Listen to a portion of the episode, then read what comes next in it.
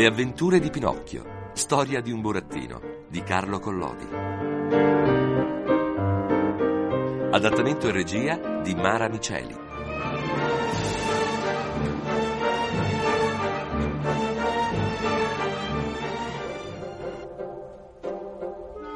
Pinocchio ritrova la volpe e il gatto e va con loro a seminare le quattro monete nel campo dei miracoli.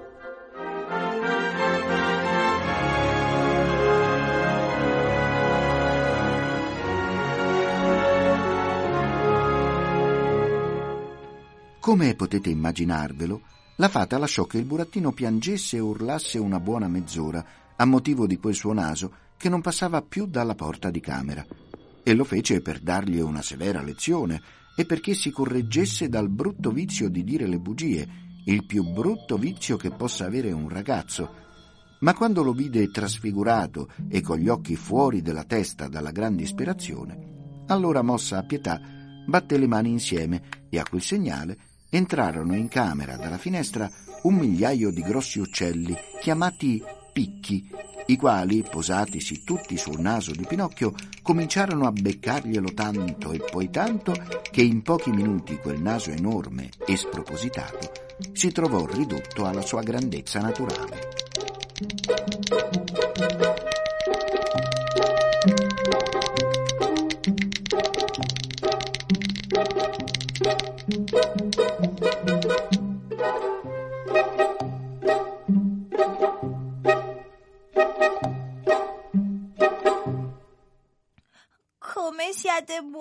Fata mia! E quanto bene vi voglio! Ti voglio bene anch'io. E se tu vuoi rimanere con me, tu sarai il mio fratellino e io la tua buona sorellina. Io resterei volentieri, ma il mio povero babbo. Ho pensato a tutto. Il tuo babbo è stato di già avvertito e prima che faccia notte sarà qui. Davvero? Allora, fatina mia, se vi contentate vorrei andargli incontro. Non vedo l'ora di poter dare un bacio a quel povero vecchio che ha sofferto tanto per me. Va pure, ma bada di non ti sperdere. Prendi la via del bosco e sono sicura che lo incontrerai. Pinocchio partì e appena entrato nel bosco cominciò a correre come un capriolo, ma quando fu arrivato a un certo punto, quasi in faccia alla quercia grande, si fermò perché gli parve di aver sentito gente fra mezzo alle frasche. Difatti vide apparire sulla strada, indovinate chi? La volpe e il gatto, ossia i due compagni di viaggio coi quali aveva cenato all'osteria del Gambero Rosso. Ecco il nostro caro Pinocchio! gridò la volpe abbracciandolo e baciandolo. Come mai sei qui? Come mai sei qui? È una storia lunga e ve la racconterò a comodo. Sappiate però che l'altra notte, quando mi avete lasciato solo sull'osteria, ho trovato gli assassini per la strada. Gli assassini? Oh, povero amico. E che cosa volevano? Gli assassini? Oh, povero amico. Eh. Mi volevano rubare le monete d'oro. Infami. Infamissimi. Ma io cominciai a scappare e loro sempre dietro finché mi raggiunsero e mi impiccarono a un ramo di quella quercia. E Pinocchio accennò la quercia grande che era lì a due passi. Si può sentir di peggio? Ah, in che mondo siamo condannati a vivere? Ma dove troveremo un rifugio sicuro noi altri galantuomini? Dove troveremo un rifugio sicuro noi altri galantuomini? Nel frattempo che parlavano così, Pinocchio si accorse che il gatto era zoppo dalla gamba destra davanti perché gli mancava in fondo tutto lo zampetto con gli unghioli, per cui gli domandò Che cosa hai fatto del tuo zampetto? Il gatto voleva rispondere qualche cosa, ma si imbrogliò. Allora la volpe disse subito: Il mio amico è troppo modesto e per questo non risponde. Risponderò io per lui. E sappi dunque che un'ora fa abbiamo incontrato sulla strada un vecchio lupo, quasi svenuto dalla fame, che ci ha chiesto un po' di elemosina. Non avendo noi da dargli nemmeno una lisca di pesce, che cosa ha fatto l'amico mio, che ha davvero un cuore di Cesare? Si è staccato coi denti uno zampetto diritto delle sue gambe davanti e l'ha gettato a quella povera bestia perché potesse sdigiunarsi. E la volpe, nel dir così, si asciugò una lagrima. Pinocchio, commosso anche lui, si avvicinò al gatto, sussurrandogli negli orecchi. Se tutti i gatti ti somigliassero, fortunati i topi.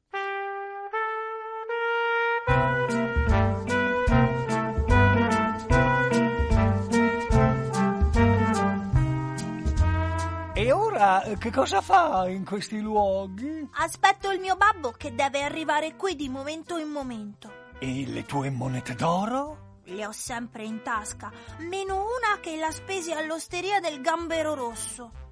E pensare che invece di quattro monete potrebbero diventare domani mille e duemila.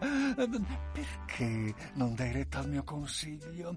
Perché non vai a seminarle nel campo dei miracoli? No, ma perché non vai a seminarle nel campo dei miei miracoli? Oggi è impossibile.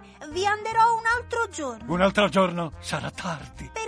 Perché quel campo è stato comprato da un gran signore e da domani in là non sarà più permesso a nessuno di seminarvi i denari. Quanto è distante di qui il campo dei miracoli? Due chilometri appena. È qui a due passi. Vuoi venire con noi? Fra mezz'ora sei là. Semini subito le quattro monete. Dopo pochi minuti ne raccogli duemila e stasera ritorni qui con le tasche piene. Vuoi venire con noi? Pinocchio esitò un poco a rispondere, perché gli tornò in mente la buona fata, il vecchio Geppetto e gli avvertimenti del grillo parlante. Ma poi finì col fare come fanno tutti i ragazzi senza un filo di giudizio e senza cuore. Finì cioè col dare una scrollatina di capo e disse alla volpe e al gatto. Andiamo pure, io vengo con voi. E partirono.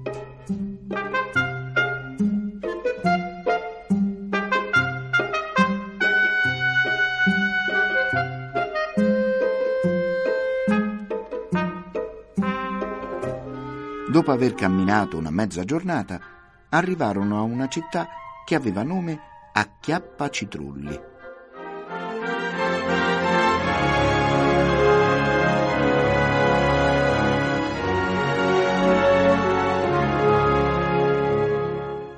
Appena entrato in città, Pinocchio vide tutte le strade popolate di cani spelacchiati che sbadigliavano dall'appetito, di pecore tosate che tremavano dal freddo, di galline rimaste senza cresta e senza bargigli che chiedevano l'elemosina ad un chicco di gran turco, di grosse farfalle che non potevano più volare perché avevano venduto le loro bellissime ali colorite, di pavoni tutti scodati che si vergognavano a farsi vedere e di fagiani che zampettavano cheti cheti rimpiangendo le loro scintillanti penne d'oro e d'argento, oramai perdute per sempre.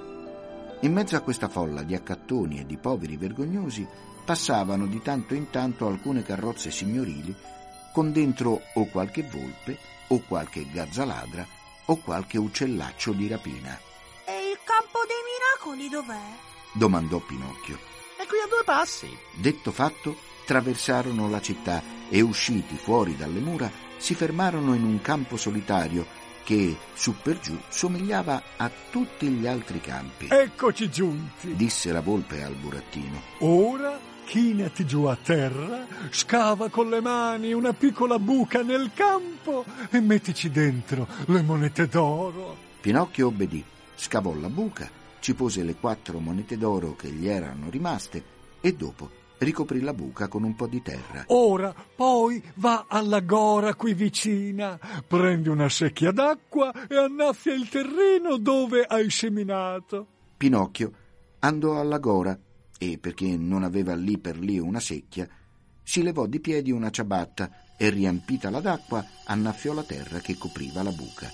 Poi domandò: C'è altro da fare? Nient'altro. Ora possiamo andar via. Tu poi ritorna qui fra una ventina di minuti e troverai l'arboscello già spuntato dal suolo e quei rami tutti carichi di monete.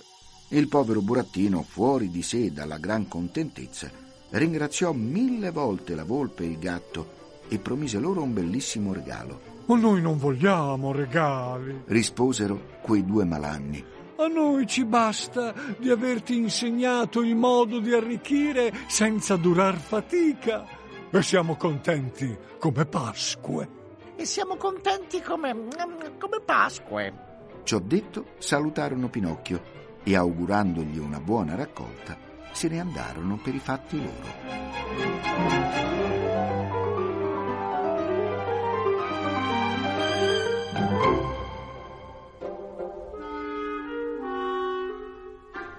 Pinocchio è derubato delle sue monete d'oro e per castigo si busca quattro mesi di prigione.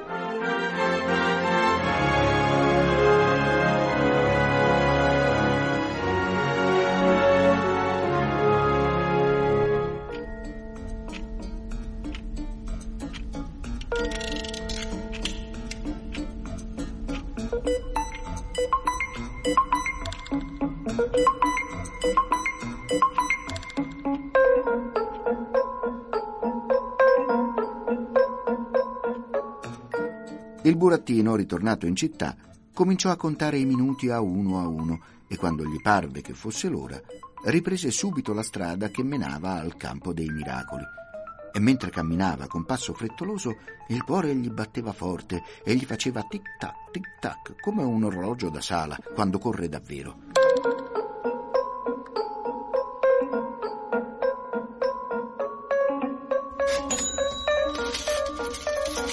E se invece di mille monete ne trovassi sui rami dell'albero duemila?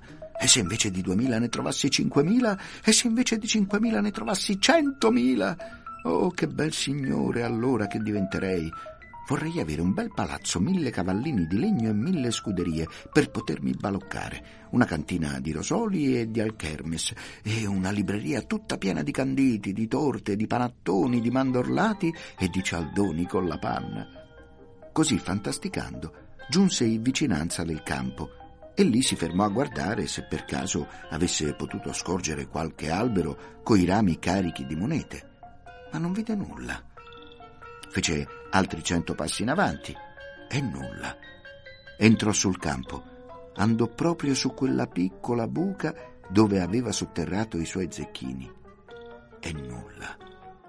Allora diventò pensieroso e dimenticando le regole del galateo e della buona creanza, tirò fuori una mano di tasca e si dette una lunghissima grattatina di capo. In quel mentre sentì fischiarsi negli orecchi una gran risata. Voltandosi in su, vide sopra un albero un grosso pappagallo che si spollinava le poche penne che aveva addosso.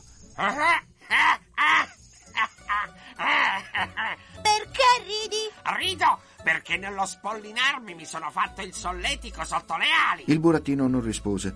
Andò alla gora e, riempita d'acqua la solita ciabatta, si pose nuovamente ad annaffiare la terra che ricopriva le monete d'oro.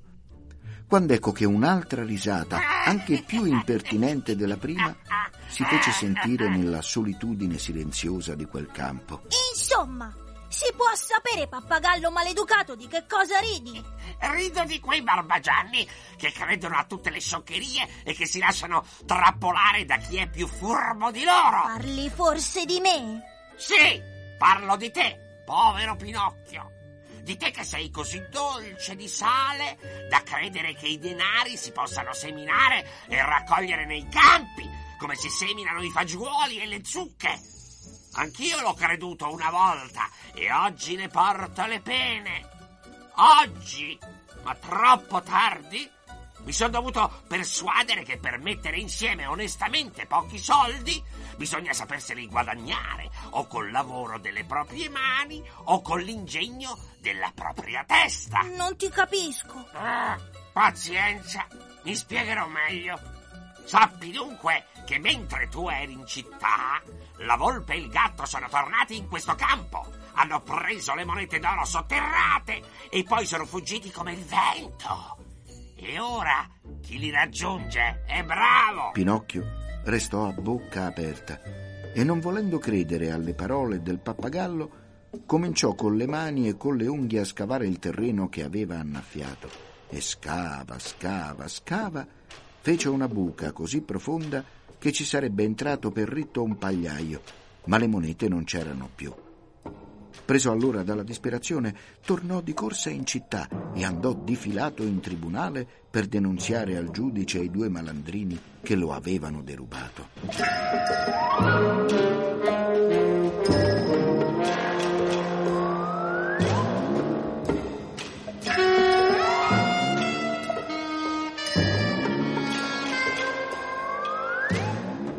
Giudice era uno scimmione della razza dei gorilla, un vecchio scimmione rispettabile per la sua grave età, per la sua barba bianca e specialmente per i suoi occhiali d'oro senza vetri che era costretto a portare continuamente a motivo d'una flussione d'occhi che lo tormentava da parecchi anni. Pinocchio, alla presenza del giudice, raccontò per filo e per segno l'iniqua frode di cui era stato vittima, dette il nome, il cognome e i connotati dei malandrini e finì chiedendo giustizia. Il giudice lo ascoltò con molta benignità, prese vivissima parte al racconto, si intenerì, si commosse e quando il burattino non ebbe più nulla da dire, allungò la mano e suonò il campanello. A quella scampanellata comparvero subito due cammastini vestiti da giandarmi. Allora il giudice, accennando Pinocchio ai giandarmi, disse loro: Quel povero diavolo è stato derubato di quattro monete d'oro. Pigliatelo dunque e mettetelo subito in prigione. Il burattino, sentendosi dare questa sentenza fra capo e collo, rimase di princisbecco e voleva protestare, ma i giandarmi, a scanso di perditempi inutili, gli tapparono la bocca e lo condussero in gattabuia. E lì vebbe a rimanere quattro mesi, quattro lunghissimi mesi. E vi sarebbe rimasto anche di più se non si fosse dato un caso fortunatissimo, perché bisogna sapere che il giovane imperatore che regnava nella città di Acchiappacitrulli, avendo riportato una bella vittoria contro i suoi nemici, ordinò grandi feste pubbliche, luminarie, fuochi artificiali, corse di barberi e di velocipedi e in segno di maggiore esultanza volle che fossero aperte anche le carceri e mandati fuori tutti i malandrini.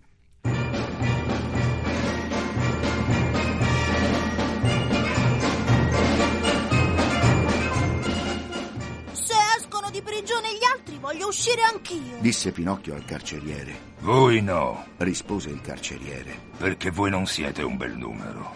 Domando scusa. Sono un malandrino anch'io. In questo caso avete mille ragioni. Disse il carceriere.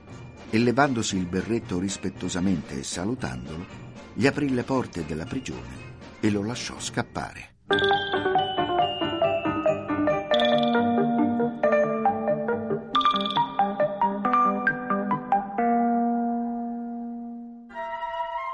Liberato dalla prigione, si avvia per tornare a casa della fata, ma lungo la strada trova un serpente orribile e poi rimane preso alla tagliuola.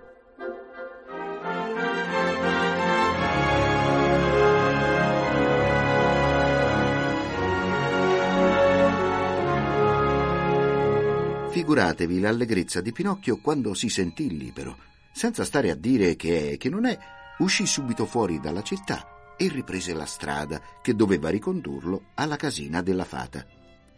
A cagione del tempo piovigginoso, la strada era diventata tutta un pantano e ci si andava fino a mezza gamba. Ma il burattino non se ne dava per inteso, tormentato dalla passione di rivedere il suo babbo e la sua sorellina dai capelli turchini, correva a salti come un can levriero e nel correre le pillacchere gli schizzavano fin sopra il berretto. Intanto andava dicendo fra sé e sé Quante disgrazie mi sono accadute. E me le merito, perché io sono un burattino testardo e piccoso e voglio far sempre tutte le cose a modo mio, senza dar retta a quelli che mi vogliono bene e che hanno mille volte più giudizio di me.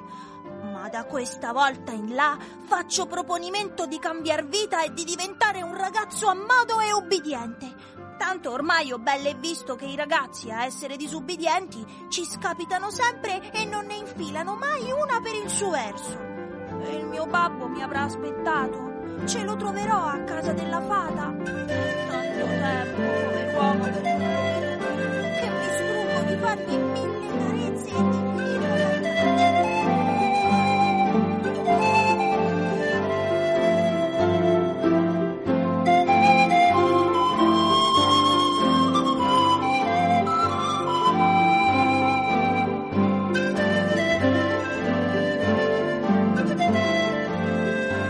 tempo che diceva così, si fermò tutta un tratto spaventato e fece quattro passi indietro.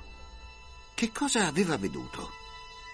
Aveva veduto un grosso serpente disteso attraverso alla strada che aveva la pelle verde, gli occhi di fuoco e la coda appuntata che gli fumava come una cappa di camino. Impossibile immaginarsi la paura del burattino, il quale, allontanatosi più di mezzo chilometro, si mise a sedere sopra un monticello di sassi, aspettando che il serpente se ne andasse una buona volta per i fatti suoi e lasciasse libero il passo della strada. Aspettò un'ora, due ore, tre ore, ma il serpente era sempre là e anche di lontano si vedeva il rosseggiare dei suoi occhi di fuoco e la colonna di fumo che gli usciva dalla punta della coda. Allora Pinocchio, figurandosi di aver coraggio, si avvicinò a pochi passi di distanza e facendo una vocina dolce, insinuante e sottile, disse al serpente Scusi, signor serpente, che mi farebbe il piacere di tirarsi un pochino da una parte, tanto da lasciarmi passare? Fu lo stesso che dire al muro. Nessuno si mosse.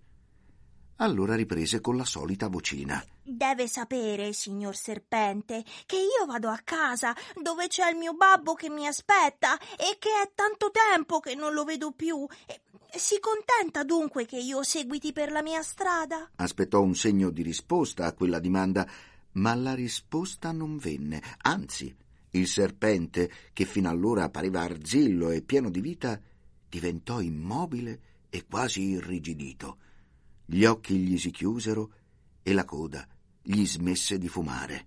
Che sia morto davvero, disse Pinocchio, dandosi una fregatina di mani dalla gran contentezza, e senza mettere tempo in mezzo fece l'atto di scavalcarlo per passare dall'altra parte della strada. Ma non aveva ancora finito di alzare la gamba che il serpente si rizzò all'improvviso come una molla scattata e il burattino, nel tirarsi indietro spaventato, inciampò e cadde per terra. E per l'appunto cadde così male che restò col capo conficcato nel fango della strada e con le gambe ritte su in aria. Alla vista di quel burattino che sgambettava a capofitto con una velocità incredibile, il serpente fu preso da una tal convulsione di risa che ridi, ridi, ridi. Alla fine, dallo sforzo del troppo ridere, gli si strappò una vena sul petto e quella volta morì davvero.